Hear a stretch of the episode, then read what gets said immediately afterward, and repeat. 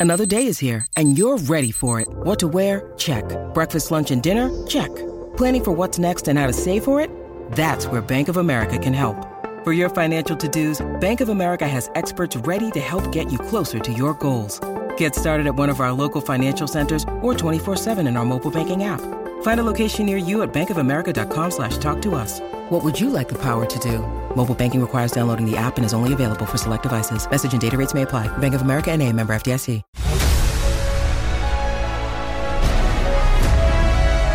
I can't change the past, You trespass, Jedi. but I'm done hiding. Hey, everybody, and welcome to the Rogue Rebels podcast. What are you coloring?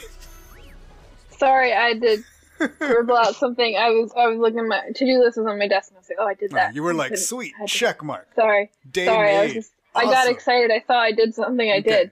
I was Sorry. like, are we drawing live? Live, No. live animation happening. No, that's a, that's a Lizzie thing. Okay. This is my special guest, Zoe, from Star Wars Geek Girl. You have already heard her talk, but anyway, this is her. Hello. How you doing, Zoe? You're marking things off your to-do to-do list like there's no tomorrow, huh? Yeah, I'm doing good. Doing good. Great. Um, yeah. And productive, I hear. I'm trying. Yeah. It's middle school kids will really drain you. I commend you for living with one for several years. Oh, I was gonna say like not they don't last forever. No, They're in well, when school you're when you're when you're in a middle school, Yeah, yeah, that's they fair. last forever. Well, I mean, as long as you're in that middle school, yeah. yeah. Oh, yeah. You could you could go with them. I guess you can't. You could be like, No. oh, let's all go to high school No. now. No, no. That's weird. Me versus like 30 middle schoolers. Mm-hmm. Scary. And every year they reload. yeah. They refresh. 30 you get a new batch. Thirty fresh warriors. Yeah.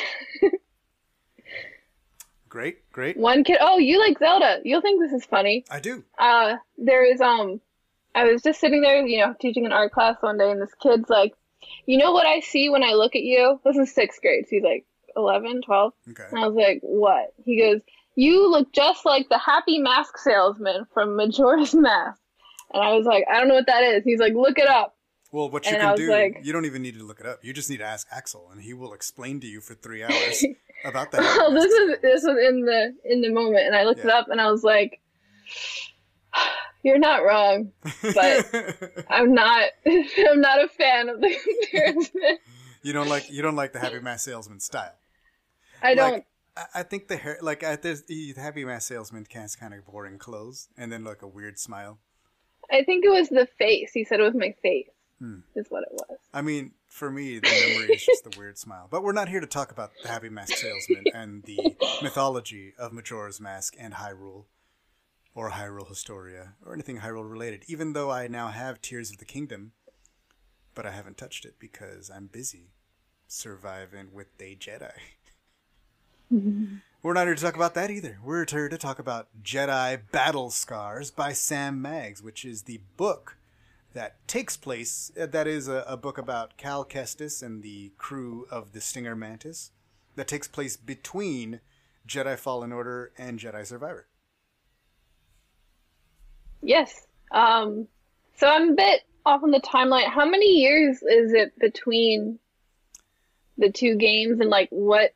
Which year is this one? So I don't know if it's nailed down because it seems Okay. like unspecific. So I just kind of think of it as right in the middle because basically the original game is about five years after Order 66. So Fallen Order is five years after Order 66. And the newer game, Jedi Survivor, that just came out, is five years after that. So 10 years, which is like the same Okay. time as Kenobi, uh, that kind of era.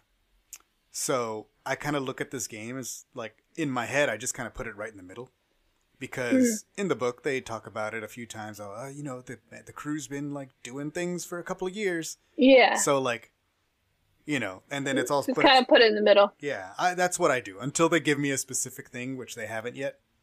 I just kind of think the timelines book came out right before. Oh, did you take a pic? Do you have it?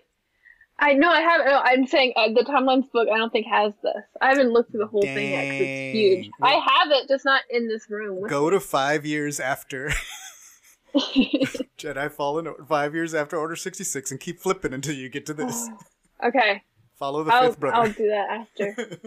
Follow the fifth brother. Follow the fifth brother. See what comes up. Mm-hmm. Um, okay, so uh, you know, this is a book that takes place with these video game characters, which is really really cool. We don't always get like a lot of tie-in stuff like the way that we used to. Uh, it's funny because like everybody complains about how everything's like tie-in. Oh, like they're just doing. Oh, look, like the Princess and the Scoundrel is just like a cash grab of like the Galactic Star Cruiser. And it's like no, it's a book, and it's like a tie-in to another thing that's also happening at the same time. Just like this book is a tie-in to a video game. Like I like having Yeah. more stories of my things. Like why would you be like, hey, here's a Mm-hmm. Cool video game with characters that you love and enjoy and will never see anywhere else ever. Man, I really Yeah. like these characters. What a book about them. Ew. Yeah, I think it's so weird though, because it's like, you know, it's like, oh, like why you just gotta tie everything together? Like it's all Star Wars. Like it's all, Yeah, I mean, you know, if you're saying this book is a cash grab, then the game's like it's all a cash I grab. mean, everything is is the a cash grab. Your action figures, three and three quarter inch action figures, are cash grabs. Hey, oh, why are they making like characters from the movie? Why don't I have a three and three quarter of another star? Like this is just a cash grab to get me to like think about a new hope. Oh wait, it's not called that yet. Star Wars. Um, It's, so, it's silly. Same I thing just- people say fan service. It's like it's it yeah, it exists because there's fans to service. It's Right. the Well, whole but, thing. I mean, I just think, like, because fan service is a thing that's like, you're even like, yeah, yeah. And I guess this is the same thing. Like, I guess this book is meant to make money. Yes. Congratulations to New That York Times it- best-selling author Yeah. Sam Maggs. Uh, yes. and, you know, most uh, Star Wars books uh, are made to make money. And movies, by the way. People who were like, this is just a cash grab for the movies. Those movies made billions of dollars. Uh, yeah. which is way more cash grabby than this this book, I believe. I don't know. I'm not a economist, but I believe I know billions is greater than whatever this is. So, you know, uh silly, funny. it's just Star Wars. Star Wars I mean, it's probably not even Star Wars fan. I mean, it is Star Wars fans, but I, th- I bet it's just fans in general. I bet you somebody somewhere is like, "Oh, this Zelda book is just a cash grab for like that." oh, but they're making Stranger Things comics now, just cash grabbing off of a Netflix show. Grabby, grabby. so I don't know. It's uh, funny, but you know it's not a cash grab, Zoe? what? everything free content wise at theroguerebels.com. You don't have to give any cash. You can also, for free, right now, you can go like our Facebook page and get constant updates on our socials. You can follow us everywhere at the Rogue Ren- You can follow us on Instagram, TikTok, and Hive at the Rogue Rebels for free. We will not grab any of your cash for that. and you can even cash grab us on Twitter without paying eight dollars at Rogue Rebels Fam. this podcast you're listening to right now, free for you. I mean, if you want to donate a dollar here and there, hey, I'm not gonna argue, and I won't grab it. I will like lightly, gently take it, thankfully. Um, Zoe, where are you not grabbing people's cash? Uh, you can go to starwarsgeekgirl.com. There's uh quizzes and articles and For free? um for free. It's all free. you All free. free quizzes. Free quizzes. Well, maybe not anymore because the thing I made the quizzes with is trying to grab my cash now. Yeah. So, Look, but the ones that are there. college students pay thousands of dollars for quizzes. You're getting them for free at Star Wars Geek Girl. Yes, lots of quizzes. Um, and you know other things to read. You know, you like this book, you have to pay to read. You don't gotta pay That's to true. read what I say about it. That's true. You know, I'm not grabbing any cash. Nope. I can if you have cash you want me to grab. No, we Um, gently, gently accept. Gently, gently accept. Yes. I'll hold out my hands. I don't even grab it. You can gently Cash place it Cash palm. in my hand. Cash palm. Um, and as far as social media, you also don't have to pay eight dollars to follow us at SW Geek Girl on Twitter. for free. and on Instagram for free, and on Facebook also free. Star Wars Geek Girl, and the podcast is also free wherever you're listening to this podcast. Uh, yeah, if if you want to be a uh, premium podcast subscriber, go to whatever platform you listen to podcasts on and subscribe or follow our podcast, and it will cost you free ninety nine. Three ninety nine. Free ninety nine. Okay. Free ninety nine. No cash grabs. Boom. Done. Uh, thank you guys all for listening to this free podcast. Uh, and I thank the writers of this book, Sam Maggs, because I really like these characters and I do want to see them in other places. And uh, I don't know if you remember Zoe. There was a when Fallen Order came out, there was a tie-in comic series called yeah, Dark Temple. So I don't I know if do you read that one, but it was pretty cool. I'm not, but I know what you're talking about. Mm-hmm. It mainly focused on Cere Junda and her master, Mm-hmm. and uh, really cool, really fun, really interesting, great art. Uh, so, but it was really cool to see this book that was actually focusing on characters that I really, really, really like. For example, my favorite character, Merrin, Mm-hmm. major part of this book. Yes. Um, so thank you. Uh, just real quick, in other book related news, hey, do you guys like books and letting people grab your cash? Check out this cash grab of a book of an Inquisitor called Rise of the Red Blade by Delilah Dawson, back writing probably really questionable, mean, angry people, which is kind of what Delilah Dawson does really well. it's awesome. Uh, I enjoy it. This is about one of the Inquisitors who was introduced in like a Star Wars comics, uh, the Darth Vader series, but she didn't have a name before. Now we know that she is Iskat Akaris.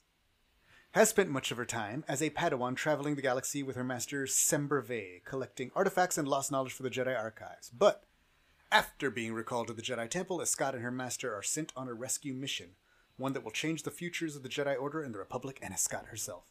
And supposedly, it really focuses on how this Jedi falls and becomes, like, tur turns to the dark side and becomes an Inquisitor, which I think can be a really fascinating story. Yes. It'll be very fun. It'll be interesting to see what she's up to when Order 66 happens. Yeah, for sure. Uh, That's sh- always that's always something to look forward to. Yes, right? another Order 66 ski- scene. Yay. But in a book this time, we Right. don't have as many in books. I I want. think. I mean, we do, but people just don't put them in YouTube compilations. Well, I know, but not as many as No, okay. like that's in fine. canon. In canon, which ones do we have in books? Uh, I mean, like New Dawn flashbacks, I suppose. That counts. Okay. Or do you count comic books? Because Kanan the Last Padawan. Well. I'm, I'm, I know, I, yeah, no, Kanan has one in the comics. I was thinking book books because this is a like a novel. like I'm trying to flip. I'm looking at my timeline right now. Nope. Maybe young readers. I don't see any. Uh, so maybe you're right. But like, to just say this book has one. I hope somebody edited it in their like really sad order sixty where they like. It's just static updated- images. Well, it's just like pictures of the words scrolling downwards, almost like the crawl. But you're just reading Yeah. it. You're like, it's got turned. No music, clones. just like the clones now all of a sudden she felt the disturbance in the force as if thousands of voices were crying out in terror Do we know because she was in the Vader comics? Do we know what number she is? I was like no we do not know what number she No. is her and another like the the uh, if you're interested in this character her story in the vader comics is very short but very interesting um so there's her and another inquisitor that are unident- unidentified in those comics and uh you know if you pick up those that's like the i believe it's like the second run of the charles soule no, not the second run but the second arc of charles soule's run of the vader comics because the 1st arc is kind of like him getting the lightsaber and meeting the inquisitors and then in the second arc he's like more like training them and deciding to go to mustafar and all that kind of stuff. Um, and th- this character is in those issues. Like i want to say issue 10 or 11 but it's, i know it's in the second part. And there's also a really number is it? cool they released uh, an excerpt and a really cool image of this poster that's going to be included in the barnes and noble special edition That is her all in the dark red with a lightsaber and being Inquisitor E. Yes. Oh, smoky. Yeah. Cool. Super cool. yeah, lots of book stuff happening. Recently, we just kind of finished off High Republic Phase 2, so go back and check out the episode we just dropped with King Tom uh, on Cataclysm. I am looking forward to recording a couple on Quest for Planet X and Path of Vengeance, which was also bananas. Uh, phase 2 is enjoyable. And we are going to be on Phase 3 very soon. This fall, I believe. Yes, that sounds great. so yeah, good times, good times, good times are coming. Uh, from a certain point of view, got moved up to August, Yes, which is awesome. which is very exciting. Forty stories of wait. Return of the Jedi. Yeah. What's your What's your Cannot wait. prediction? They revealed a couple already. You know that, right? Oh, I did not know that. Ah. I didn't look. Spoilers. Um. Kristin Baver is writing a Cy Noodle story. Oh, you know what? I did see that. I did see that. That's awesome. I am. If there is not one of that Ewok that dies, in you know what I'm talking about in the Battle like of the- Endor, the, the- Ewok dies and the little Ewok like holds it. What the? Yeah. Yeah. That's gonna be a story. If that's not a story, I'll just be surprised. That's gotta be a story. I'm ready for with my nine num with my Nien Nunb story. I'd like. I'm Oh. ready for that. I'm ready for the guy that's in the briefing where they have thing and he's like, my team. You know, Han's like, my team's ready. I don't have a command crew ready yet. You know. yeah, I didn't want to speak for you. I knew it. General, count me in. Leia's like, yeah, and then like. I'm with you too. And Luke walks in, and some guy's right next to him, looking at him like, this fool just runs into the meeting. These fucking guys again. dude." Like, I oh want that. man, that would be so good. Uh, from a I certain want. I also want the Rancor Keeper. That's gotta be Ah, one too, right? Malakili, yeah, Yeah. I think that would be a really good one. ten out of ten. He's definitely like priority. Although And now- Oola. Oola needs one. Justice for Oola. okay, yeah, yeah, we still got like thirty-five to give away, so we're you're fine. We're good. We're good. Uh, I would also, I will also accept, uh, like people we didn't really see but we knew were there somewhere. Uh, Harris and Dula for one. Oh, absolutely Hera. Um, Um, maybe Rex. mm, I mean, I, I feel like he, she, he would be included in the Hera, maybe, Yeah. but we'll see. Um, But it would be yeah, nice there's so her. many yeah, things. Or even just like someone from, like maybe some guy in Coruscant who's like partying with everyone. Yeah. You know, at the end. What's like, Sen- what's just have like stuff completely far away. How about Senator Pamlo? What's she up to now? Yeah, Senator Pamlo. Or, um, I was gonna say something. I don't know. Lots of Ewok stories, or, or like seeing like some of the Ewoks that like we get to know in the Ewok, like in the cartoon. Oh no, I want, just, I like- want uh, Peekpa. Kind. Give me the. Another Oh. mini Peekpa. Oh, Oh yeah. Oh, I don't know if you've seen this, but they there's a little they're doing little like so it's Return of the Jedi one shots, and they're Mm-hmm. all like there's a Jabba's palace, there's an Ewoks one, and there's a Lando one, and basically what I was getting at is in the Ewok issue there's a Peekpa story, Oh, the Peekpa. Return, Revenge of the Battle Scars. all right, all right, uh, yeah, lots of comics, lots of Peekpa, lots of good times. Uh, I guess let's get to Battle Scars now. Yeah. So, spoiler free. I really like it. I really like the games, obviously, uh, but the characters. This is the like this is like a character book. So if you really like the characters, want to know more about them, this is the book for you. It's particularly for me. I really like Merrin, and this almost feels like at least half a Merrin book. yeah. Yeah, it, it's you know obviously just because of the nature of of you know video games, we pretty much just follow Cal in the Mhm. games, and I we got to like get really see the perspective of the whole Mantis crew at some point, especially Yeah. Merrin got a lot, and so that was just really cool to get to like get in their head in a way we don't really do in the games. Yeah, um, and you know just the way you can in a book that you can't really always do as easily in screen media of any kind hmm so it was really really cool to see them Ever, everyone felt just like i could hear all their voices in my head yeah. And to me, I think that's like a testament of how good the writing is. Like hmm like when it's like when it's very like true to the character, like it's really easy me for me to hear the voices say it. You know what I mean? And I guess like yeah, exactly. it's a weird thing like with a video game character if you've played the game like I have or like we have, you've spent 40 hours, 30 hours, 60 hours or whatever with that character, even though you're kind of just running around and swinging a lightsaber half the time or jumping on walls or whatever.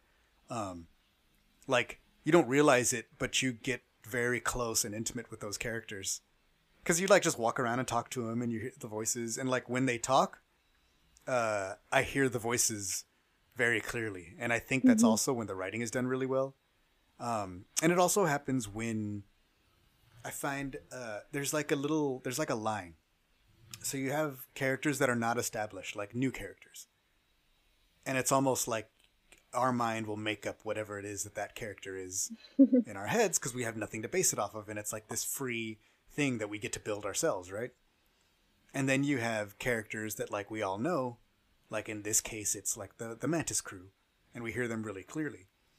Uh, but then like it almost it sometimes it ends up being more difficult with like some of those characters like in particularly like classic characters that are so known and loved for so long like Han Solo and Anakin and Obi-Wan or Luke Scott things like that mm-hmm. where when the voices are off it like it sounds a little like y- y- there- there's so much about them and you know the character so well that it's like the writer has to do an excellent you know job to get their voice because even if it's like a little bit off the reader will always know because we know Yeah. those characters so well um, and like i said like that's a you'll see like really good examples in the in like even in the past couple of years with uh brotherhood that did Yes. excellent I was thinking of Brotherhood. obi-wan and anakin because like you could hear the voices so clearly and um Yeah. also princess and the scoundrel did a really great job of, of Mm-hmm. uh, princess leia and han solo so like when they nail it it's really really great to nail it but then i don't want to like throw shade at legends but like you can hear a couple of books in your head when you're reading it and you're like eh, He wouldn't say that. okay i guess yeah. you know what i mean Yeah. Um, so I just like I, I think this is a case in which the author, even though we don't know these characters as much or as long as like some of those classic characters, the amount of time you spend with characters in a video game is like way more than you do in a movie and probably mm-hmm. even a show.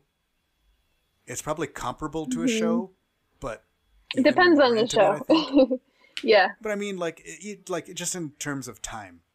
Right. If you think about yeah, a show yeah. that's got 20-ish, ep- you think of Star Wars Resistance, one season of that, 20 episodes, 30 minutes a piece. It's like 10 hours, right? So that's Yeah. at minimum. and you, you don't that's not all with any one character right, right. either You it's like all over the place. you know where like obviously this we're not Yeah. always with like Merrin or Cere but we're with Cal I'm basically the whole in time. a cave with Cal dying over and over for an hour and a half. Yeah. getting lost Cal and I went Yeah. circles through Kashyyyk Yes. trying to figure out how to get back to the ship yeah, yeah. Trying to find my own ship. Uh, that was several days where I'd play for a few hours and I'd get so frustrated be like I'll try tomorrow Yes. Uh, if we went through a lot together if you start a Rebels season one rewatch at um, 107 and 33 seconds p.m. at midnight, you will still be lost on Zeffo in Jedi Fallen Order. Just kidding. Uh, so yeah, I, I think the author Sam Maggs did a really great job with the voices of the characters, and also I just really like uh, like the energy. Like there's a I don't know, like I don't want to call it like I don't want to call it like modern because I don't like putting things into time places, but it feels like it feels now it feels it doesn't feel frantic, but it feels like things are happening in a different way than like the way that Wendig wrote the aftermath books. I know a lot of people mm-hmm. had issues with that prose, but there was an urgency to the way that he wrote it in present tense, which was super interesting. Now Sam Maggs doesn't do that. You know, it's like like a regular book with regular prose, but just like the urgency and the energy that's written with, I really enjoy it. And I also feel like getting authors that really care about the stuff that they're creating shows on the page. And you probably see Yes. it like most these days with, you know, uh, E.K. Johnston writing Padme books. Like you can Yeah. tell that she's thought about this for years Yeah. and puts that love and care and depth into these characters that she's finally able to flesh out. You know, twenty years later down the line, uh, that's that. I, I feel like this is a person that cares about these characters in this video game, and is able to put that love and care, and I can see it on the page. So that's just something that I really love about modern Star Wars writing because I don't feel like we've gotten that in the past. You're just like, hey, you want to write a Star Wars book? Yeah, I can do a Star War. yeah. Let me grab that cash right quick. That's a cash grab. Yeah. But, you know, I mean, like, there are some great books and there are some, but, like, I just really like being able to see and feel that care. And maybe it's because I care so much about these characters, too. I really enjoy it. Uh, great book, great character stuff, super exciting, and, like, so many of these little, like, I don't want to call them Easter eggs, but all these, like, little references to things that, like, if you played the game, you can just see it happening in your head Yeah. you know like there's a part where like they're on like a mission or something and they all have their like part in the mission and da-da-da-da, somebody's over here and it's like Merrin was talking about was like Cal respond and he was like oh something something explosion and he's out of breath oh he was probably like running on the side of the wall and deflecting laser blasts with his lightsaber you know like he always did. Yeah. and I was like it's true. I do always do that don't I when I play the game. Yeah, well, and just like kind of um, putting in th- like gameplay mechanics, like yeah, they have um, like BD one is giving him stims like you do in the game, or he like Mm-hmm. meditates in a mission. He's like, this is a good spot, and he just meditates in a mission, which is you know Yeah. how you save your game, like just stuff like right, that. right And it's cool. It's cool to see because all of those things, like if this wasn't a video game, probably wouldn't really be a thing.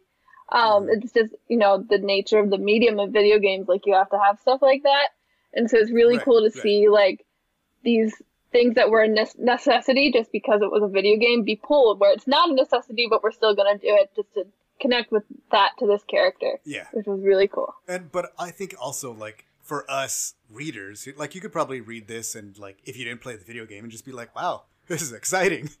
yeah, Um, but if you've played the video game, like you literally have scenes running through your head because you spent 60 hours doing it yourself. Uh yes, I do remember meditating with the thing. Oh yes, that's right. I do remember when I like upgraded BD's equipment on the fly. Oh yeah, I do remember when I got that pink poncho. That was awesome. yes, they reference the pink poncho. there's like all kinds of little things like like that uh that i just it's super exciting and like i said that's another one of those things that like uh i don't want to call it like an inside joke but it's like uh it's a thing that shows me that the author has also spent time in this world. You know what i mean? It's mm-hmm. not like a pre- prerequisite or anything. I don't want to be like oh fake fan you probably never played fallen order or whatever. But like that's that's that's a person that cares about this person who lived through the mm-hmm. experiences that I lived through with this person when we sat behind a PlayStation for three weeks and played this game for however many hours. You know, and I Yeah. just yeah, I I really enjoyed those things. I really enjoy the world that it creates because it connects so much to the to the to the world that I remember. Good times. It, yeah, it felt like a very natural like continuation from Fallen Order. Yeah, um, yeah. And then, you know, now that I'm I'm playing like Survivor, uh, it's like you can see those tie-ins too. It's Yeah, very cool. to- definitely. You can see like the seeds planted here. That um, you know, once you pick up the And I'm- next game, you'll have a little more Yeah. insight into what's going on there with the Yeah, because I'm not. I'm not very far into Survivor, but there's a few things where I'm like, if I, you know, going straight from Fallen Order to Survivor, I'd be like, Cere's doing what now? Like, Mhm. okay, but Right, like right. seeing it here was a very nice, like, Yeah. not that you need, you don't need the book, but Yeah, it's a very nice absolutely. transition Yeah. to like kind of see, like, oh, I, I get it. Like, obviously she'd be doing that, you know? Mhm. Yeah, it just gives you a lot of those pieces, and then in Survivor, you can see where a lot of those pieces end up getting placed. So Mm-hmm. I like that. Uh, it's really and like I and like you said, like you don't need either for either. You can read this book and have a great story, and you can also play Jedi Survivor and skip this and just be like, "Huh, that's what you're doing now? Okay." You know. Yeah. Uh, but like when you have all the pieces, you have a much more complete picture. And me, me, me like that. me like me like words. Uh, yeah. Okay. Are you anything else to say? Are you ready to get into spoiler time? Oh, yeah, we can get into spoilers. all right. from here on out, we're going to do spoilers. So either if you haven't read this book, I would suggest you go do that right quick. Just do that real quick. You know, you can put on uh, Cal running on the wall and dying for 40 hours fighting Ogdo Bogdo if you want to. And then, But you know. though listening to Fallen Order music is a good companion. Oh, to totally. Yeah, I yeah, yeah. Although, Just uh, not Sugana Sana because that's distracting because it's so good. You can't focus on the book. look, you do you. You don't police my Fallen Order music time. I'm just saying, I had that one came on. I was not reading. I was, I was jamming. Okay. Well, look, I like to focus and meditate in the middle of Suganisana combat. so, you know, to each their own. Uh, okay, I'm gonna give uh, I'm gonna give a summary right now, and I'm gonna give spoilers. I'm gonna sort of go through the plot of the whole book, and then we're gonna talk about it. But so if you haven't read the book, go do that because I'm about to spoil it. And if you have no intention of reading the book, maybe you can just follow along, and it maybe it like it, you might have liked Jedi Survivor because this is uh, stuff that happened before that. So maybe this is your chance to get a little uh, cheat sheet on it. I don't know. Are you gonna read all of I don't want to tell you how to live your life. Look, I tried to make it short. Here we go. Okay. Uh, I said short summary question mark. All right, here we go. Cal Kestis, Jedi survivor, along with his crew, trusty droid BD-1, Night Sister survivor Merrin, Jedi mentor Cere Junda, and Stinger Mantis pilot Greez try to prepare to assault a Haxion brood base and blow it up real good. When the plan goes awry, the team springs into action, taking down plenty of bounty hunters and stormtroopers who weren't even supposed to be there anyway. Merrin, struggling with her magic after leaving Dathomir, finds a stormtrooper who claims to be a defector needing help. The crew escapes with the stormtrooper, a mullet having, buff, red eyed Kashiri named Fret, who claims to have a lead that might help turn the tide against the Empire. Merrin is super distracted by Fret's hotness. They meet with Karislar, some rich dude on Hosnian Prime who tells them about a new technology called the Shroud. Unbeatable cloaking tech that basically fools everything. Whoever holds the tech could sneak anywhere or even disappear from the galaxy. Fret knew the inventor of the tech, and after learning of the Empire's true face, she could no longer stand by. The data is on Mercana and time sensitive because Inquisitors are being distract- dis- dispatched for the plans. Another team meeting is held, and much to Greez's dismay, they decide to take the mission. Cere thinks of her legacy and the future of the Jedi. On his way to the Shroud, the fifth brother thinks of his past with the Jedi and how they left his homeworld to die. Cal accidentally uses psychometry to discover some of Fret's past and a mysterious girl named Irie, while definitely not snooping. Meanwhile, Fret and Merrin get intimate, and Merrin feels her fire returning. Cere and Merrin run recon on Mercana. Cere asks Merrin about her new hot crush, and then makes a stop to retrieve a circlet from a junk dealer.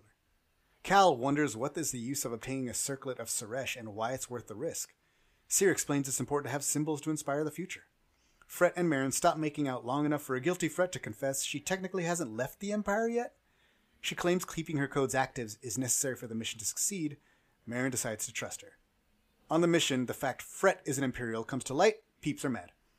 A prison break causes chaos, and the team finds the Shroud data card, which is not a data card, but a person named Irie.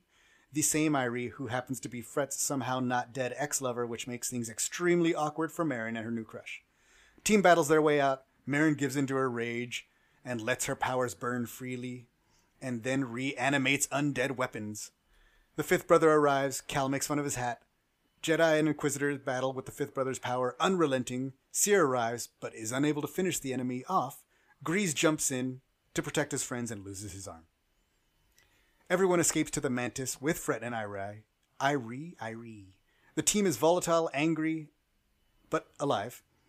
They start to wonder why they were all there. Mantis lands on Zamara. Cere tells the team they have 48 hours to clear their heads and meet back on the Mantis. Everyone heads out in separate directions. Cere and Cal talk about what's more important, building something or destroying something. Merrin and Fret share a hot spring and talk about how they feel about each other. The next day, Cere and Cal wait at the Mantis. First Irie, then Merrin, and Fret.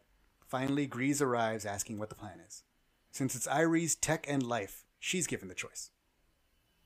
Greez doesn't like the plan. The Mantis goes back to Hosnian Prime, and the team heads up to meet with Karis while Cere and Greez stay on the Mantis. Irie tells Ka- Karis she's built a prototype of the Shroud. Karis offers to help Irie finish her research in safety and offers his resources. Irie declines. Karis shoots Fret, and the Haxion Brood bounty hunters arrive to fight. Cal and Merrin spring into battle mode while Irie tries to help Fret. Chaos ensues, and Karis is beaten. The Mantis is shooting down more brood ships incoming, but loses contact with the team. The fifth brother arrives, tracking Irie, and is ready to reclaim her. Merrin resurrects Lars' body, and Cal gets Irie to turn her fake little shroud bomb into a really big bomb. Merrin and Cal fight the fifth brother to buy time. Then they detonate the bomb, take out the entire floor. The fifth brother gets blown out the window. Everyone recovers. Merrin is unconscious, but Fret finally wakes her up. Fret wakes up, protected from the shot by secret makeshift armor underneath her clothing, uh, and they escape. With a massive explosion to cover their escape and survival, everyone wonders what to do next. Fret and Irie go into hiding. They invite Merrin, who turns them down. Cal wonders what the future holds for everyone. That's the book. That's what happens. Lots of. This is a this is a sexy book. this is all about Merrin being attracted to hot buff Fret. Yeah. I uh, expected to be recording this podcast, not with you, who I've known since you were like 12. But yeah. here we are now. And this is a sexy book. It is. Uh, There's there's a couple of like it's like it's all attraction and like this and like see uh, Merrin can't take her eyes off her and there's like one part that's really funny because they start like going to the little the engine room or something and like Cal walks by the room and like the doors all with her like fire magic and he's like oh she's getting her powers back Oh, yeah. good for her Yeah. and we who know what's happening in that room is like mm. oh, Cal. so yeah good times Sweet little Um, Cal. There's a lot of good stuff in this book. And a lot of like you said the seeds of like what's happening and what's like uh yeah like what like there are things where a lot of this book is them trying to figure out why they're here and what they're doing. I yeah yeah there's a lot of like questioning like especially there's like an amount of, of hopelessness right? Because they feel like you know it almost feels like they're the only ones fighting the empire at this point. Right, we're right. five years before rebels yeah. uh, or andor. And you know even rebels you know in early rebels they can feel very alone a lot Mhm. until they connect with fulcrum and everyone. Uh, so it's you know they're five years before that uh, and there's a lot of like hopelessness like does this even matter? Um, yeah. and it's it's interesting to see, you know, they even though at the end, so I guess slight spoiler for Jedi Survivor. In Jedi Survivor, we meet and we see they're all separated at this point. And even though they end this, even though they end this book together, like the book could have ended with like, okay, here's everyone going their separate ways, like the book ends together, but you see the seeds of why they did all split well, you see and their like, thoughts of like what they think like and that that's the real question is like what are they doing? What are they trying to do? What do they hope to accomplish? Like what's it's almost like what's their purpose?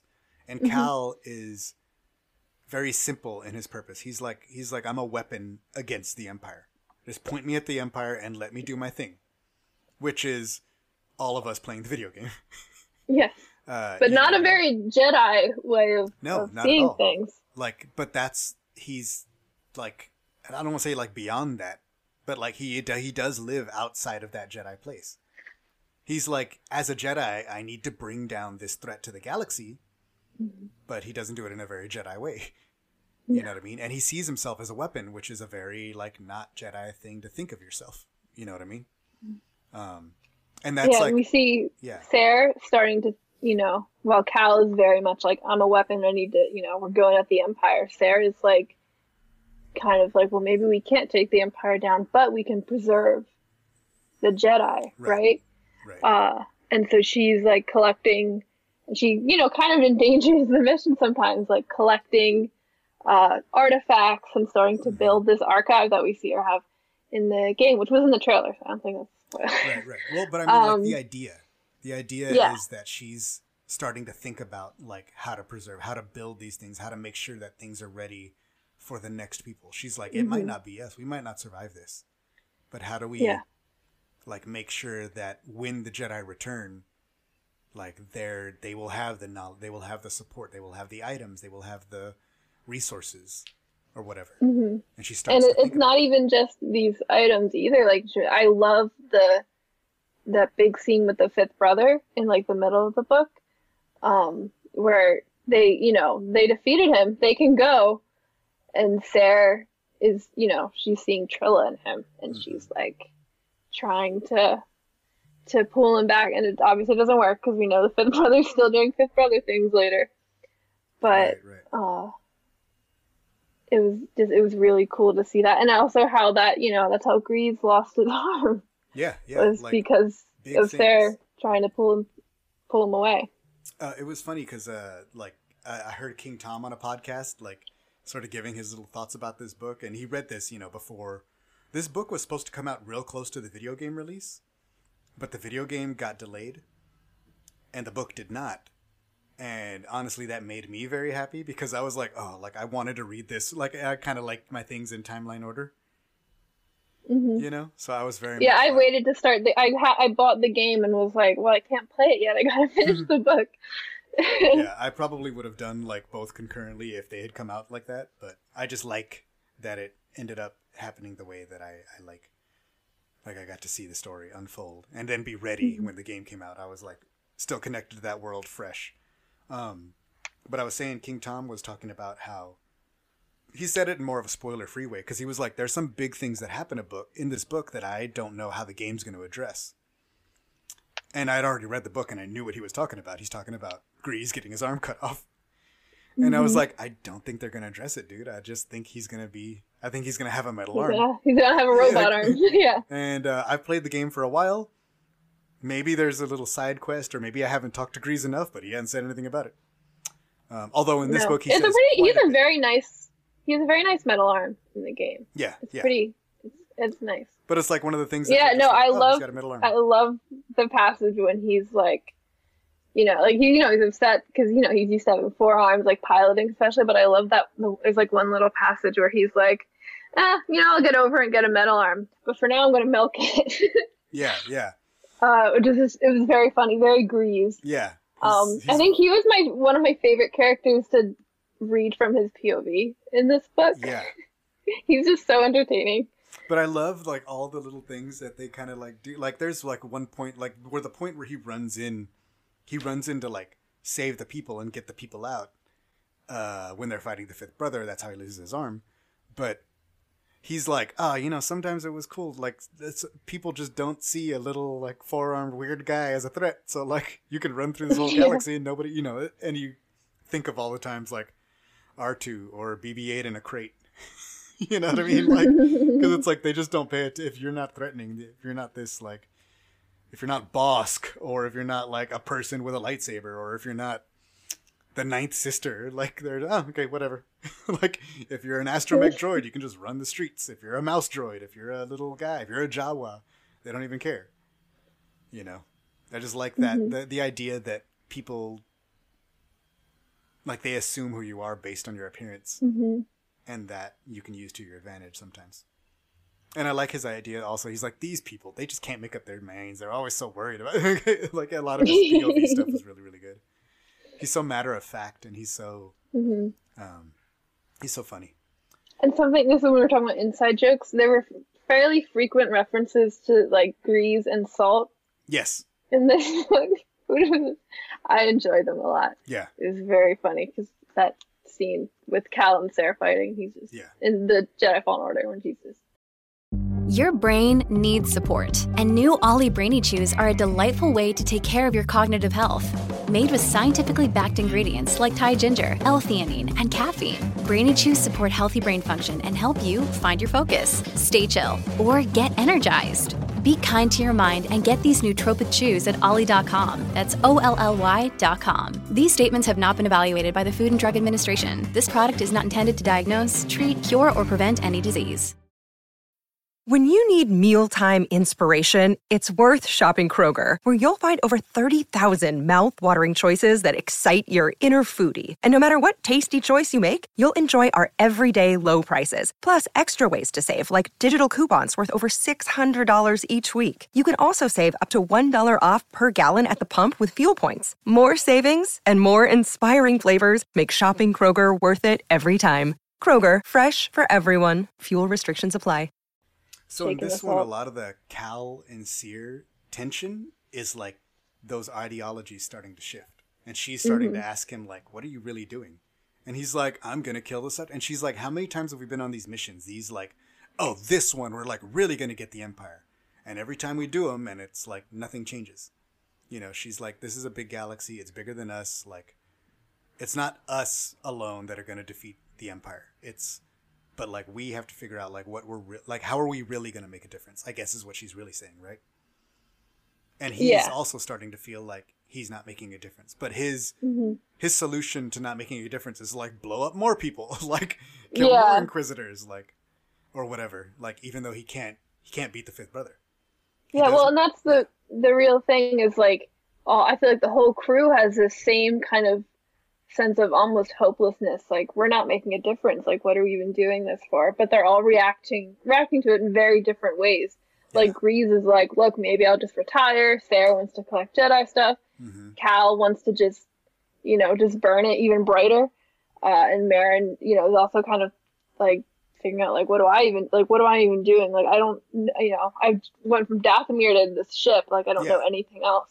yeah And it's it's interesting to see like how it's the same starting point, but they're all going in completely Yeah. different directions. and like Merrin's thing is like she you know like as a Dathomirian as a Night Sith she's so connected to the planet and so like leaving the planet even though she wanted to explore the galaxy and all this stuff she's like she's she feels like she's losing the connection to her magic as well Mhm. because she feels like it's connected to the planet and like losing that all of that is like uh you know it's not until she starts feeling those intense feelings for Fret that her like she starts building that magic herself. You know mm-hmm. it's like she starts realizing i guess that she doesn't need the planet. She needs like it, the magic is in her and it's like she needs to have it's a very like jedi confidence like semi lesson but it's mm-hmm. also like what she cares about and what's important. Like she can make she has to make her own like find what she wants in this galaxy and she talks about it Yeah. too she's like maybe i will like i do need to try i need i've i've never been anywhere. I've been with you guys and we're always running like these missions i've been on all these missions and i get to kill lots of stormtroopers. It's great. Um you know but like she talks about wanting to explore the galaxy and really find herself like who she is outside because she's like i was on a dead world my entire life alone you know? Hmm and like Yeah. i need to figure out who i am and who i can be you know in this galaxy Yeah. She she I think absolutely had my favorite like arc throughout the book. hmm Um, as far as like change within this book. I think she probably the the biggest change, I guess, throughout the book too. yeah This very, yeah, this was a, very much a Merrin book. Yeah, I Uh, definitely feel like it's a Merrin book, but like it does spend time with most of the characters, and like I know Mhm. it's like a Cal thing, but it there's so like uh, much of the book revolves around Merrin. Like, Yeah. she's the one who really connects to the to Fret, the buff, hot hmm mullet stormtrooper who's not a stormtrooper, who's an analyst or something. You know, and it's like her And she's purple. relationship with Fret who helps her like overcome Mm-hmm. her powers, and her relationship with Fret that lets them trust. You know, like to do these missions in the first place and try to make this strike against the empire. You know, and the Mhm. shroud is this like tech that's supposed to be so good at cloaking and like it can fool anything like sensors, people like droids, da, da, da, like nothing can defeat it. And so you can like like it's still so abstract. Like I still don't know what that means, really. But Yeah. I'm just like, okay, like that's what it is. And then sort of at the end of the book, the girl who makes the thing, she's like, I can't. Like I tried to, you know, trying to make it made me realize that it's not like the tech isn't there. Like I can't make it. Yeah. Like it's it, it's almost like it, it it's a MacGuffin in a real way that it wasn't even real. Yeah. You know. um, but like the idea is that they have to keep this out of the Empire's hands because then the Empire could like infiltrate the rebel and like kill everybody Mhm. who they thought. Da, da, da. Well, and like they were saying, like if Inquisitors had this tech, like then no Jedi would stand a chance. Right. And they Uh, could find you you, know. anywhere or whatever. And then also their thing is like, if we get this, then we can like disappear. Like we can strike at the Empire anywhere. We like don't have to be on the run our whole lives. Like, you know. So like it's like a very great idea, but then it, ultimately it's a thing that doesn't doesn't exist, and like they're not able Mm-hmm. to. They're not able to stop anybody from having it, but they're also not able to have it. Yeah. You know. Um, the fifth brother, we get his backstory. Oh yeah, we get his. I was really surprised to get his point of view. Obviously, I knew he was going to be in the book because he's in the cover, but I get to that page and we're reading from his point of view, and I was like, "Whoa!" Like I did not expect this in this book. So that was really cool. Mm-hmm. So he was like a Jedi, and like his planet. They basically what the thing is like they took all the resources from his planet to save another planet, and then his planet dies. But they were like, oh, like there was like not very many people. There was so much more people to save on the other planet or something. So it was like a very like, you know, like a numbers game. The way the Republic treated it or whatever. hmm And so, like, that's his like grudge against the Jedi. He's like, they didn't care about lives; they just cared about the Republic, and that th- this like my people died, and you know, how how can you kill one people to save another people, um, in a very unfair way? So, like, I get his uh, his thing is actually pretty interesting, or like, Yeah. his his logic is sound, but then he just like starts killing people, and it's like, okay, okay, dude. uh, yeah, it was cool. Uh, and Cal makes fun of his hat a lot, Immediately. which was pretty pretty fun. Yeah, he walks in and they're Well, like, I nice really- hat, bro. I really like because you know obviously when you play the game we get to hear all of Cal's little quips and like, um, you know, making fun of people. So it was nice that we got to see a lot of that in the book too. Uh, yeah. Like, that's, that's just such a, a cool. That's just an integral part of that character. Yeah. It's always really entertaining. and I think like Merrin's sense of humor too. Like Merrin has this very Yes. like wry sort of deadpan like jokes that she does, hmm and she's very like straight faced about it. And like, but you see that come out in this book as well.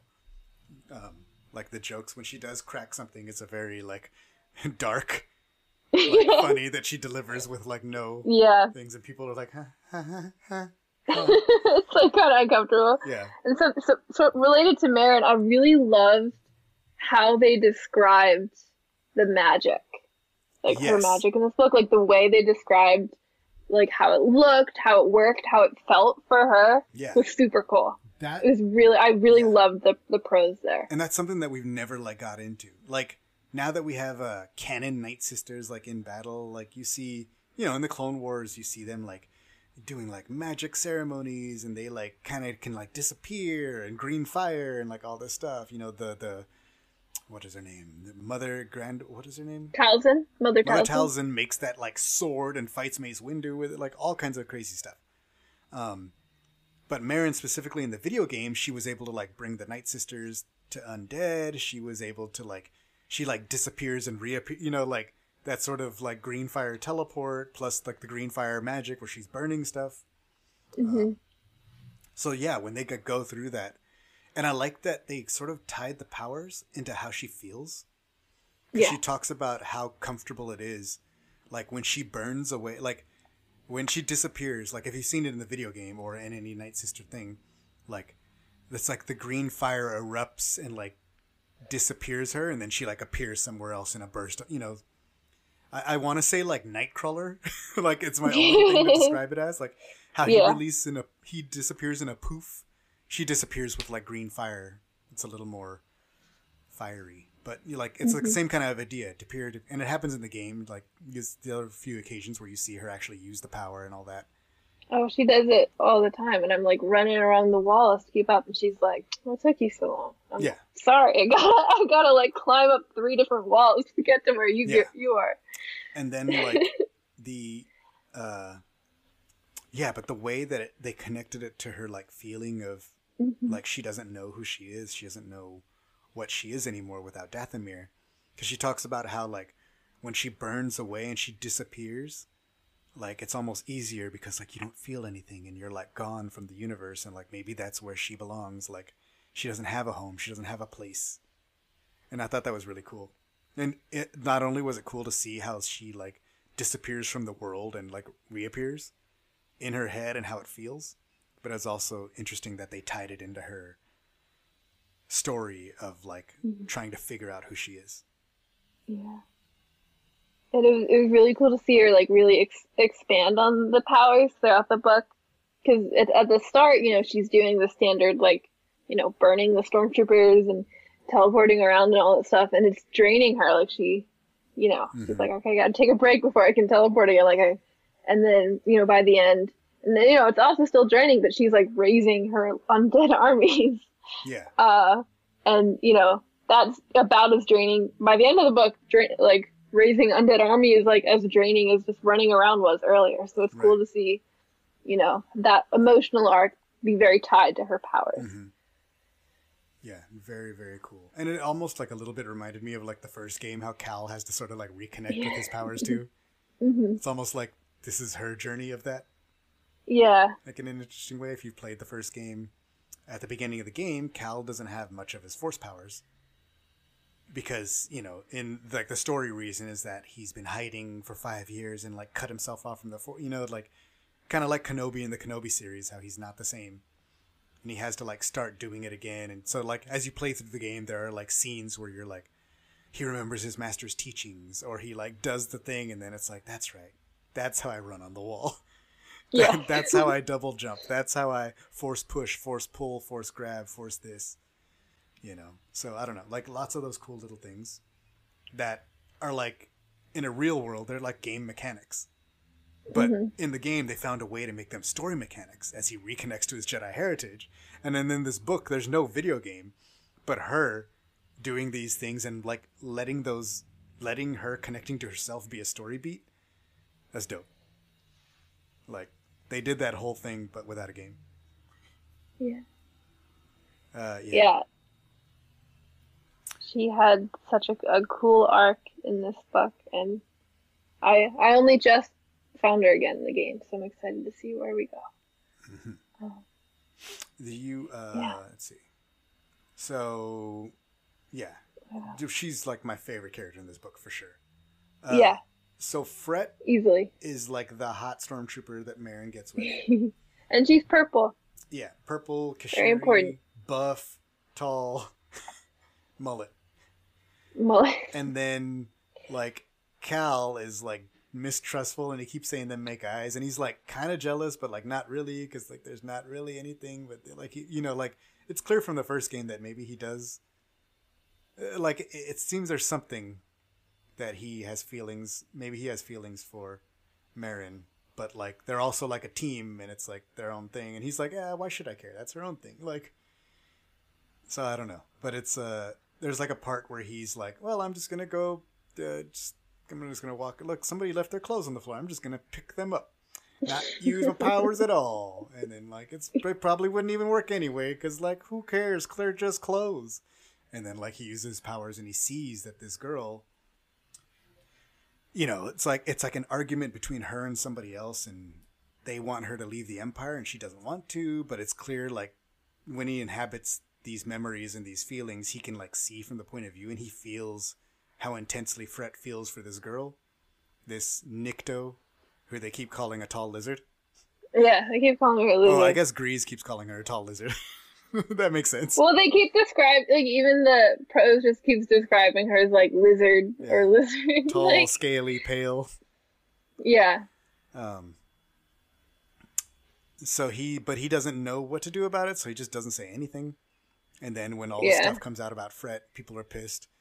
Then he's like, well, at "I first it, he feels like a little guilty because that was like obviously very personal Right, snooping, memory, right? and it didn't Yeah. it didn't like really indict her of anything. So Right. he's just kind of like he's kind of seems to feel bad at first because he's like, oh, I don't really know what to do with this. Uh, and then when we, you know, when we they think Fret betrayed them, sort of, then he's like, well, I saw, you know, kind of, that's right. That's right. you know, and then he brings it back up. So when they get to, and like all of this kind of comes to the head at the same time. When they're going to look for the data, they get to the thing and it's like a cell, and they're like, "Where's the data?" And the girl's like, "Hey," and he's like, "I recognize you." Just kidding. No, I don't. Uh, and then Fret is like, "Uh, what?" And it's clear like something is going. You know. So it turns out like Fret thought she was dead. That it, that's like their ex girlfriend ex relationship. She's the builder of the shroud, the scientist who the Empire kidnapped to make sure she finishes her thing because she didn't want to finish it. But Fret thought that she was killed. Da da da da da.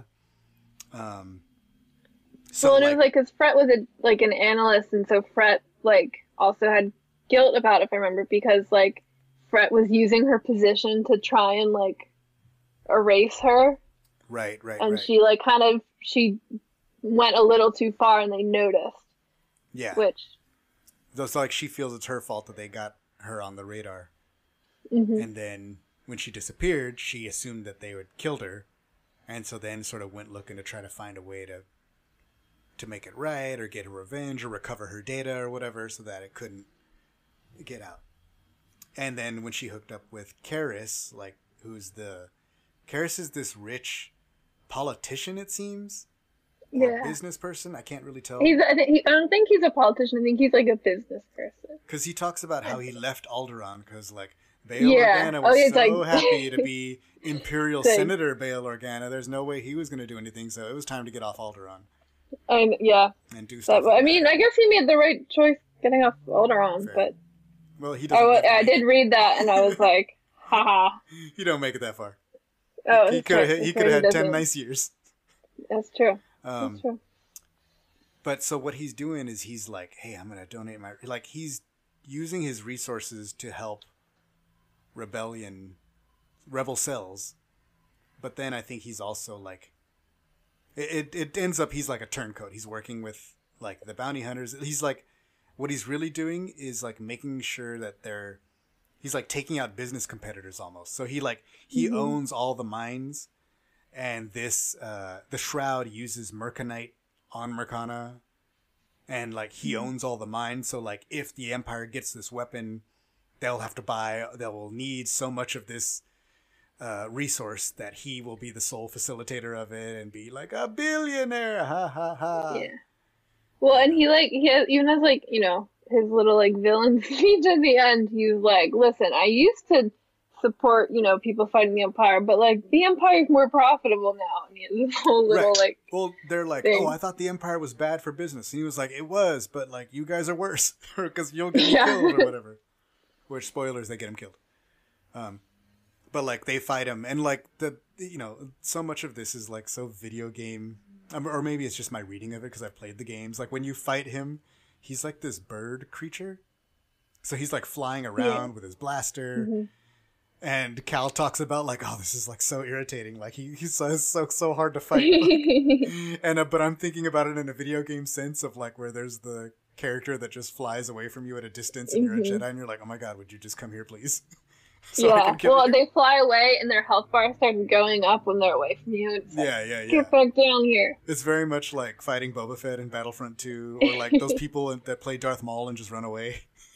Yeah. like, Yeah. it's like, oh my god, will you just come here? I'm just gonna kill you as Chewie. Get over here, please. That's what we're like in Fortnite when they start building, and it's like, stop, just let me kill you. yes, Uh, you're only delaying the inevitable. um, yeah, that was that. That was it. Was really cool. It was really really interesting. The end was like all all the action is like so over the top and exciting. It very much feels like video gamey. Um, but also the good thing that I enjoy. The action's like written really well. I like with books, I can struggle through action scenes sometimes Mm-hmm. because I'm like, okay, he hits him, and then he hits him. Okay, can we get to like the story now? But I really, it really enjoyed the action the way it was written in this book. I think the way they did the action in this book, it was it's like it's not so um cuz some of the like sometimes when action gets like that it's because it gets like so analytical about the thing. Yeah, Ah, he then reversed his grip and like pulled out the blaster, firing off three shots to the left, which were deflected. Like it, and you you're, you like take a thing that's a a matter of seconds or an exciting thing to really see and like while you can really picture it in your head because you're getting specifics you sometimes it doesn't ha- share that energy as if seeing it. Because when you really watch that thing happen it's like boom boom boom bling bling bling jing jing jing done. But reading it on a page sometimes you're reading a page and a half of a thing that happened in five seconds. Um but like the way that they do the action here is it's like it's frenetic it's like they're fighting they're tired and then there's beats. Oh he just like really quickly like sliced this guy in half with his like lightsaber and like pulled over the then she threw him the thing you know Merrin burned two stormtroopers and like ducked back into the alley then disappeared or what like they do it in a way where like everything's happening at once and then they hit you with these little key moments that give you an awesome visual in your head yeah. so you're like, oh, that was, that was rad. Yeah. It's like it's almost like you're only getting the cool parts of the action. And Yeah. the rest is like they fight. Yeah. Well, it's like it's like it's descriptive. Like you can still put it together, Yeah. but it's not the like every single movement needs a whole sentence. Like yeah. You, um, it's it feels you're reading it quick, so it makes it feel quicker, like Yeah. as quick as it actually is. It, it definitely makes it feel more energetic and chaotic, and I kind of enjoy that. But I can see how some people might prefer a thing to be like, I'm sorry, I'm lost. Who did what now? Like, yeah. And I think that might, I don't know, like, I wonder how for people that didn't play the games, how they, you know what I mean? Because, like, when you. How it uh, looks. How it feels to them. Because I think, I wonder if playing the video games have accustomed us, and we're so familiar with these characters and those sequences that, like, when it happens, it just falls into it in my head. Because when it, it hap- that's how it happens in video games. You're running, you're running, you're doing something. All of a sudden, there's force troop troopers, and you're like, oh crap, shoot this guy, bring this guy, force push that guy off the cliff. Okay, next. Um, you know, and then like the book kind of treats it in that way, and I, I enjoy it. Uh, the fifth brother, his hat is lightsaber proof. Oh yeah. They're like all making fun of his hat, and then they like try to kill him, and it's like the like lightsaber, like you know, jing, like kind of deflects off, and he's like, "Man, that's why you wear that silly thing. Dang it!" Well, oh, and well, and Greez also joins in on the making fun of the hat, which is fun. yeah, I don't think very as much as Cal, but it's like the first thing like Greez runs in, he's like, "Stupid hat." okay, let's save him. Oh, the hat guys are the worst. yeah. So, well, the whole thing with Gre- is like, so what's happening is like the fifth brother is beating Merrin. At first, like Merrin's fighting off all the purge troopers and stuff, while Cal's fighting the fifth brother. Then when she's done with that, she sort of starts joining in, but it's like they can only hold him off just long enough to like catch their breath because they're already tired from fighting all the other people. And it's like they can't beat him. Then Cere comes in, and then as like Cere's fighting him, she is like remembering, you know, she's remembering her her Padawan.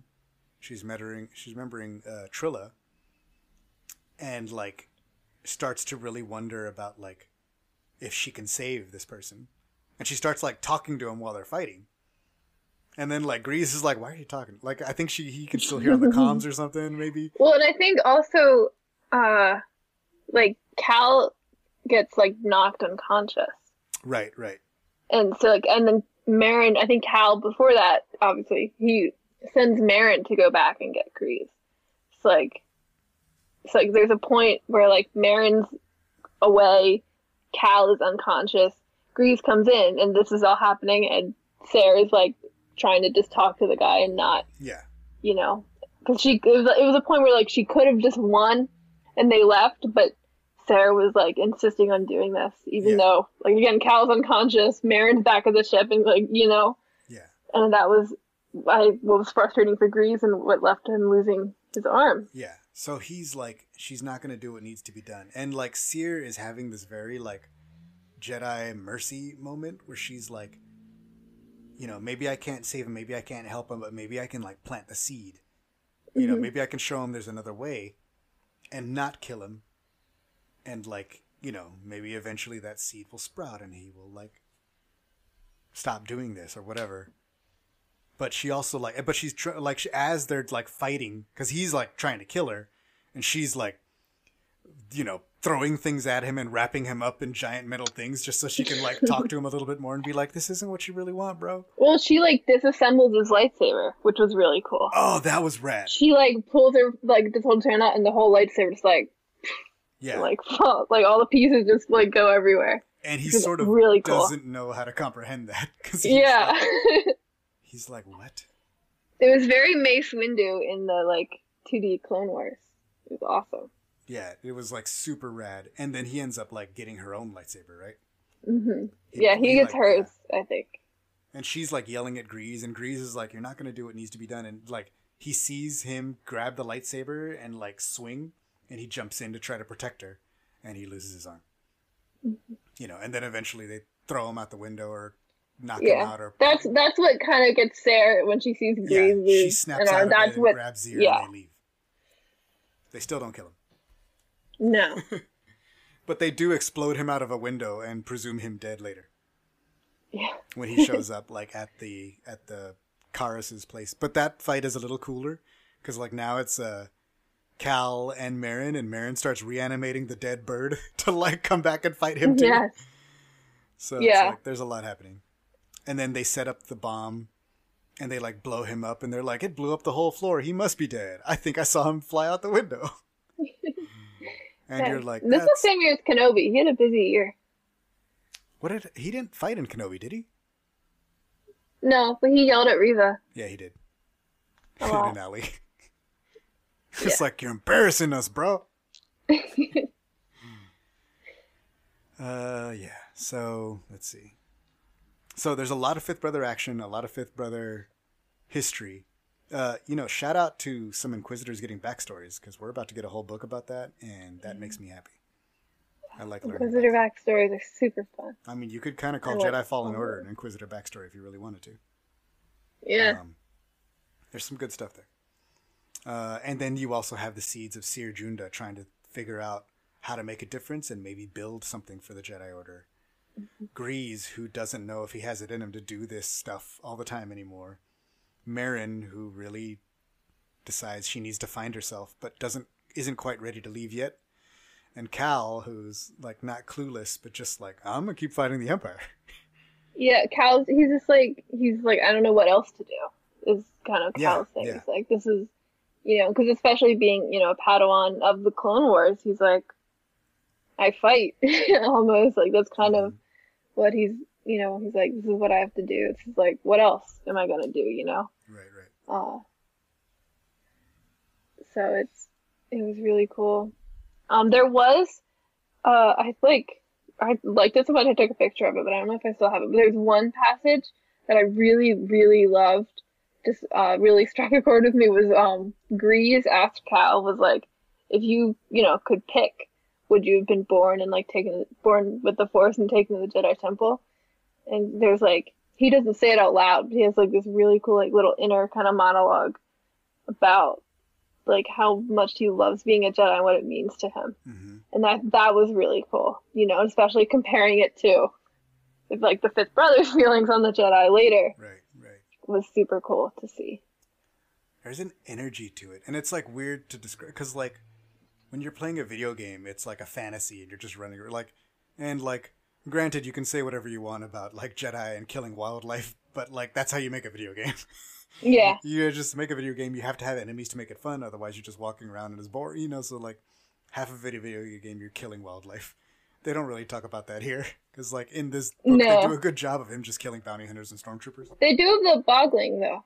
He's hanging Oh, out with yeah, the bogling and. BD one and this ship. and that they're friends and they have games yes. Uh, that, So cute. that must be the cutest games ever.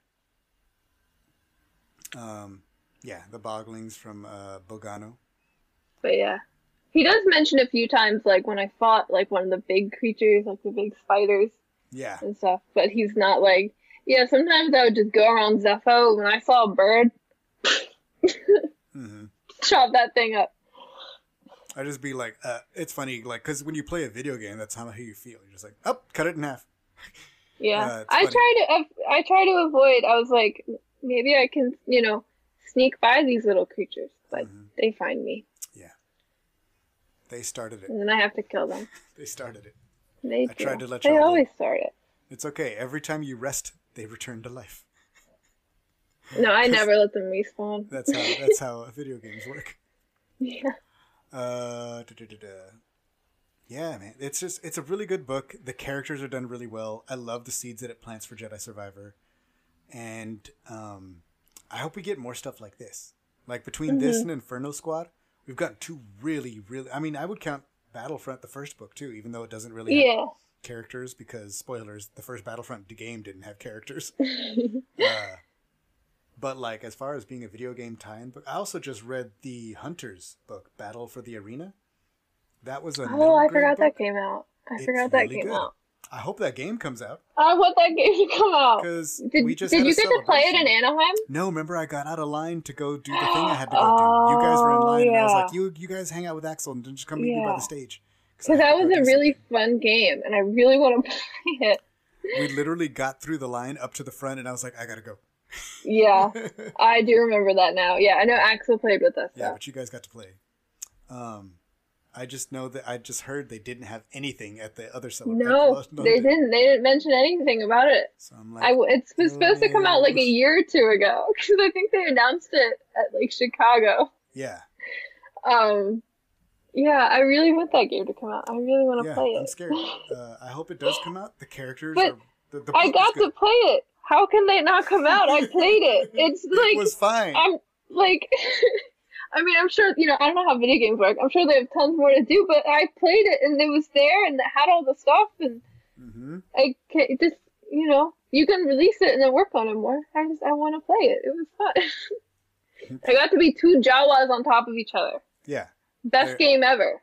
in the book. In the book, Zoe. They're in the book. I had to read it. Uh, okay. The book. The book follows Rieve, which is like the main character of the book The, is like, the like Sith, Sith kind of girl. Yeah. but it's really cool like how you know the idea is it's it's not like a sport but it is like a i don't even know what to call it i guess that's the closest word i can think of it but that's what it is right they all get in there they all fight with each other and then at the end of the day they win or lose their money or what you know like it's a business Mhm. you know but it's a very interesting story it's really good like i don't want to say middle grade reader books are bad but like i found it very compelling like the story that it tells uh, was super interesting and then like a lot of the characters are there like the jawas and the uh the droid that is a jedi you know Oh yeah. uh amara vex from from this game and also crimson rain who's part of like uh the orphans and uh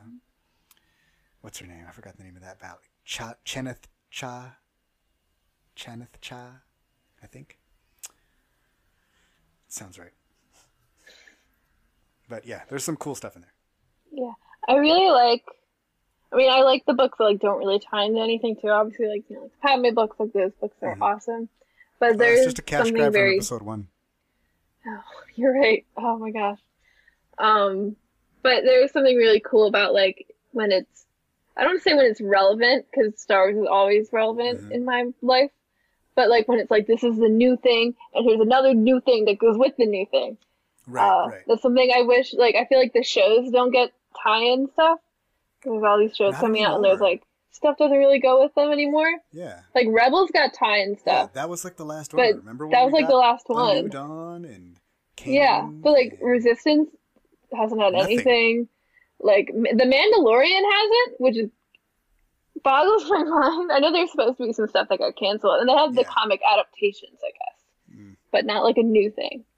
And it's you know, like Andor doesn't really have anything right now, and it's like, I guess Obi Wan had Brotherhood, Brotherhood, Yeah, Brotherhood. I mean, there was That an Obi Wan comic too, but like Yeah. it's funny because like it's almost like I don't know exactly. Like I, I don't know, and I probably never will know the reasons why these decisions are made because I don't see a reason. Like that's when you do your cash grab when the thing Yeah. comes out, man. You know, uh, so for instance, this book and this game coming out feels right. Hey, I'm excited for this game. Mhm. I would love to read a book about these characters. Give me a comic book too. Give me something. You know, Yeah. you could. That is one thing things. when we start, because for whatever reason they're not doing, they don't seem to be doing it for the shows, but when movies come out, hopefully they'll start doing. Because I was, I always really loved the excitement of like, you know, like these movies are coming out, and like by the time I watch the movie, I can point out like a bunch of the background characters, like Mhm. Solo, and I was like, there's Therm Scissor Punch, there's my guy Therm Scissor Punch, Mhm. uh, and like I got his card that from kind Denny's. of thing. Yeah. uh, I think I also got a card of his from Denny's. I have it somewhere probably, but like that kind of thing. Yeah. So I I really enjoy the you know things coming out together that are all related. Yeah.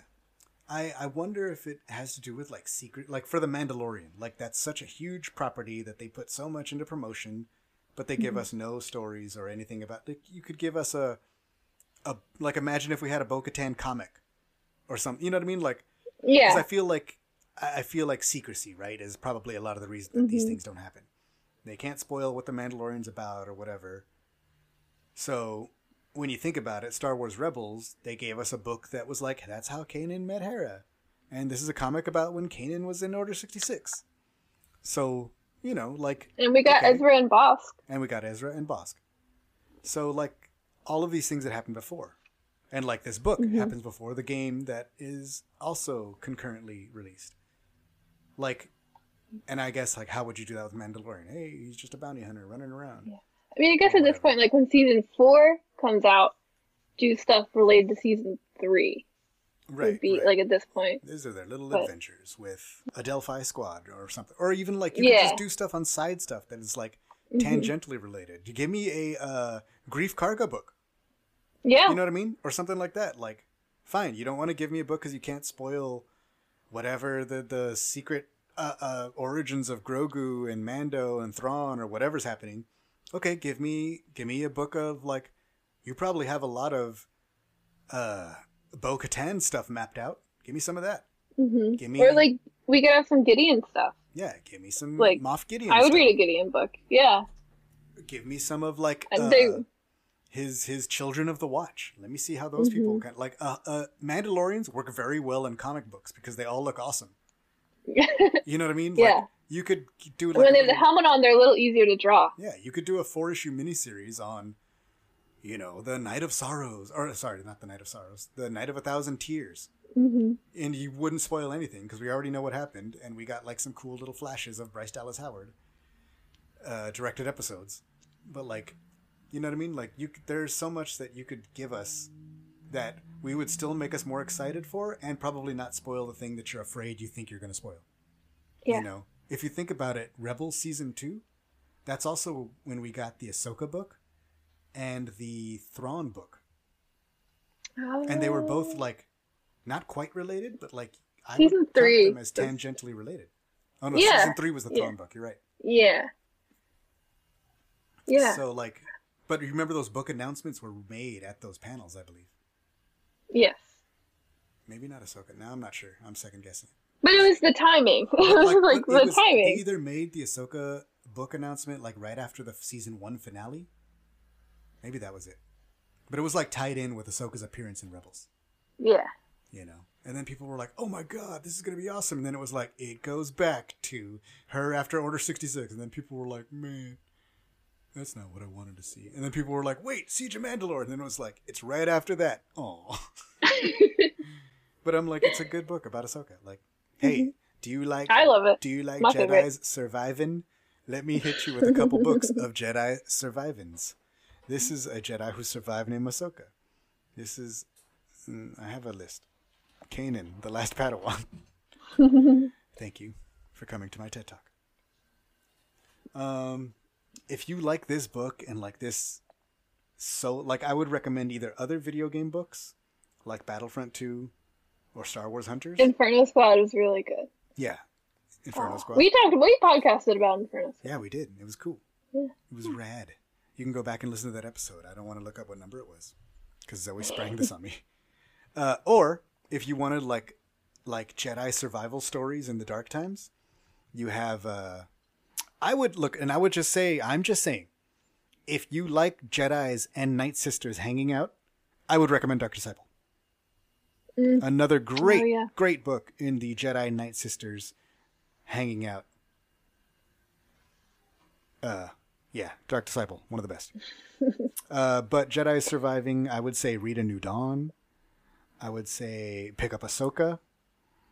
Uh, here, I might have a picture on my phone. Kanan, the Last Padawan comics. Also The um, to that Dark. Temple. Oh yeah, the Dark Temple comics from Jedi Fallen Order. I mean, it, I guess that's not Jedi surviving, but it's Jedi that will survive. That's fair. Jedi's that that will that may or may not have survived. Jedi's survivors. uh, yeah. So that that was those those would be my recommendations. Play the games if you haven't played the games. They're very fun. You can set them to a story mode that probably makes it a little less complicated because sometimes these games are difficult. Well, at least the first one. You know, I played the second one quite a bit. I haven't talked about it at all because I really don't want to spoil anything. I'm enjoying it a lot.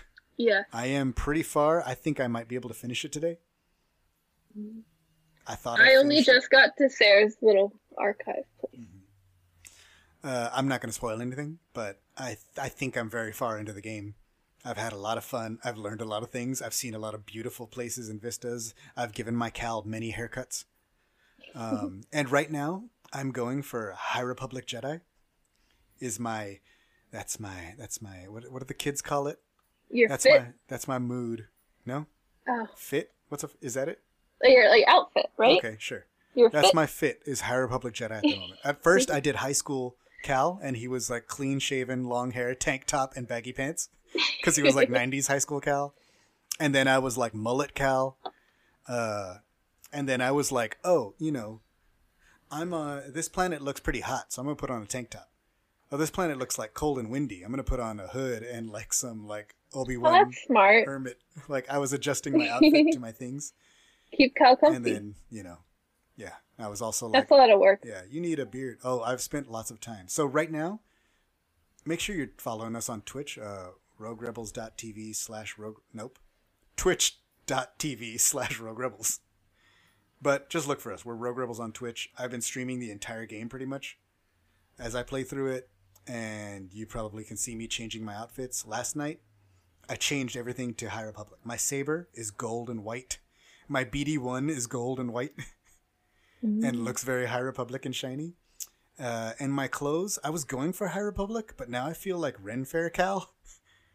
I'm like I'm like tangentially close. It's like not quite as fancy as I wanted it to be, and then the colors are a little different. But I still, it's a it's a vibe.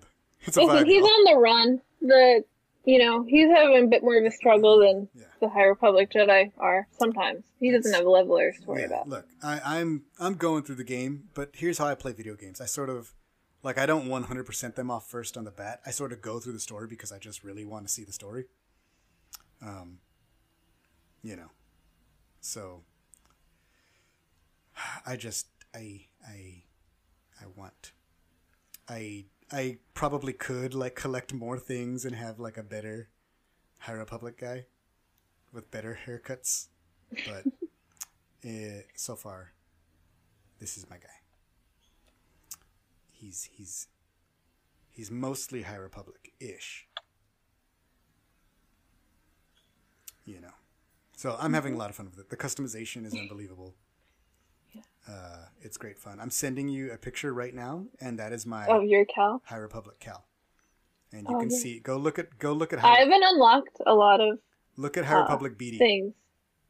Okay, you have to send. Are they on the notes or you actually? No, I'll actually Okay, text there. to you. Okay. Oh, So BD is very shiny. Yeah, BD is shiny and gold. You can't see his face. He has like Western vibes. Okay. See, he has like the little fancy Ren Fair type jacket with buckles. Yeah. And then if you see, you can't see his face. He's looking away, but he has like the, uh, what is it like? It's like the little mustache with the little soul patch, I can like the little I can sort of see the I can see like the mustache sticking out. Yeah, he's very, he's very, he's very fancy. But yeah, good times. Uh, this is a great book. Sam Maggs is a great author, and I hope yeah. she keeps giving us more more Star Wars. great stuff. I don't know if she's doing from a certain point of view. I think she did one. What else did she do? I know she did. I think she did something in stories from the Jedi and Sith. I'm going to look it up. You talk, or I'll talk while you look it up. You're faster. Uh, yes, she wrote the Luke. Oh, okay, the Luke story for Yeah. Stories of Jedi. Luke oh, I on the like bright that side, one. right? Luke on the bright side, yes. Great. And she's been she's a recurring writer on Star Wars Adventures 2020. Ah, okay, sweet. Oh, okay, yeah, yeah, yeah. Those are the. Uh, that was the second series. Um, yeah. And she's working on the Knights of the Old Republic remake. Ooh, I forgot about that. Interesting. Sweet. Oh. Uh, awesome. That's a lot more Star Wars than I thought. Yeah, Okay, yeah. keep doing it. Keep up. Yeah. Stay with us. Keep up. Hey, Sam Maggs, thank you for your Star Wars. Thank you for for your contributions to things that I enjoy and have fun with. Uh, Yeah. Thank you So she's for. written Tales of Tales of Villainy, Follow and Lead for Adventures. The Princess and the Bog are the um the adventure stories. She Gotcha. said. Gotcha. I Those are the I I- didn't read them. Yeah, the but if- IDW ones. if I have. that means anything to you. There's only like seven issues. They're pretty good. But like it was like right at the end of the. I, I have the Marvel app, so the IDW ones are harder Yeah, me because I have you to actually get 'em pay on, like, more money. Kindle for or whatever. But yes, it is. Uh, a, are they on Kindle? They will grab your Okay. cash, Zoe. I don't have I don't have much cash You for them to grab. just wait till they come out with the collections and then just buy the graphic novel and you can get like the whole thing in one. But the problem is IDW doesn't have the license, so they might not be putting them in a collection. It's a whole snafu, in my opinion, because I don't have any of those collections, which I want, because I just have the single issues. So every time I'm like, ooh, I want to check out that story, I have to dig through my like pile of issues for those. And normally I like to get rid of the issues once the series is done, and then I buy the trades. And then I'm like, ah, yes. Let me get uh, Star Wars 2020 Volume 3. Yes, this is what I'm looking for. The Inquisitor versus the Librarian. Or whatever. You know? and it's a lot easier for me to find. It looks nicer in my collection. Uh, so, I don't know if who's going to pick up the slack. Maybe Dark Horse? You're going to give me. Dark Horse is putting out collections of the High Republic Phase 1 comics. So I am happy about that because the IDW comics were like these small collections that were like trade sized. So they shrunk the comics down and were like, here, here's five issues. And I'm like, but why is it square? Why is it little? uh, and so they're putting like them out as one big collection and all together. So yay for me. Nice. Nice. Nice. Can't wait till those come out. I do. I do still need to work through. I have the Rebels, those like magazine comics that they finally put all together for us. Oh, I got that too. I have to make, yeah, I have to make my way. I have to finish making my way through them. Yeah, those are cool, and they're all short, so you can go through Yeah. them like five or six at a time. Yeah, Boop, boop, boop, knock out like six. they're so fun. I have Yeah. my wallpaper on my computer right now is actually a shot of Sabine, Zeb, and Chopper in a speeder. Sabine's like got her feet up. It's really cute.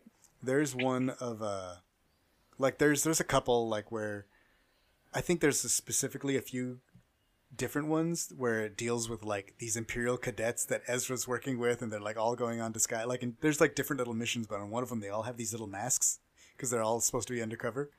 And so I'm like oh a new helmet for Ezra. You know good times.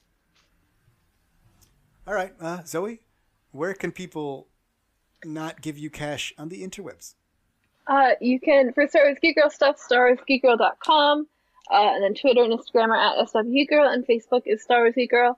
I'm on uh, TikTok and Instagram at Spectre underscore five, and on Twitter as at Zoika.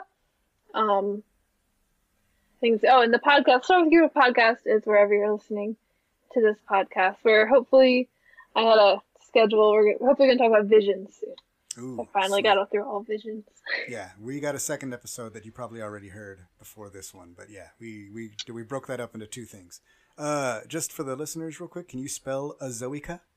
Oh, A H Z O E K A. Sweet. That way they can find you and be Yeah. like, "I found you. It wasn't you." I know. I'm not on Twitter very much, Fine. but oh, you don't want to pay eight dollars? What are you against No. cash grabs now, Zoe? yeah. Okay. Oh, oh also, grabs. um, on uh June third, I think that was Saturday, June third. Uh, my dad has a panel at a con in Philadelphia, Fan Expo Philly. Uh, it's a very nice con. He has a panel, and I'm going to be on it, and so is my sister. Uh, so if you're in Philly, go to Fan Expo Philly, uh, or you know just want to watch that when it comes out when he posts it. Uh, that should be super fun. Uh, and Katee Sackhoff's going to be at Fan Expo Philly, so Awesome. you don't want to go for the panel, go for her. For and Giancarlo. There's like a bunch of crazy, like Sam Raimi's going to be there. Interesting. I mean, technically, he's also for Mandalore, but not in the same way. I don't think. not Sam Raimi. I'm talking about Giancarlo. I would love Clearly. for Sam Raimi to do Star Wars. Sam Raimi, what is your connection to Mandalore? Uh, Is Spider-Man there? Uh, Evil Dead? No. Evil Dead. Wait. Doctor, yeah, he's Evil Dead and Doctor Strange too. Right. No, I'm trying to think. I'm pretending I'm him, trying to think of a connection. Oh. Uh, some guy was in Evil. Uh, Bruce Campbell was in Spy. No, wait. Back to the drawing board. He has to like connect it through actors. it's like such and such was in Evil Dead, who was also in the movie with Boom, and then there, Jeremy Bulloch. That's my connection to Mandalore, or whatever. Nailed it. All right. He's like, I'm at this con on this panel. That's my connection to Mandalore. All right, was excellent talking to you. Thank you for being my book buddy today. Thank you for having me on. No problem. Uh, once again, you can check us out. Make sure you rate and follow the podcast. Now is a great time to do that. Tell all your friends you just listened to a dope podcast about books and cash grabs. Tell the, do you know what? Take this podcast and be like, man, this was the easiest cash grab I ever grabbed cash at. If you want to know the secret of grabbing cash, share this podcast. That sounds like a stars. scam.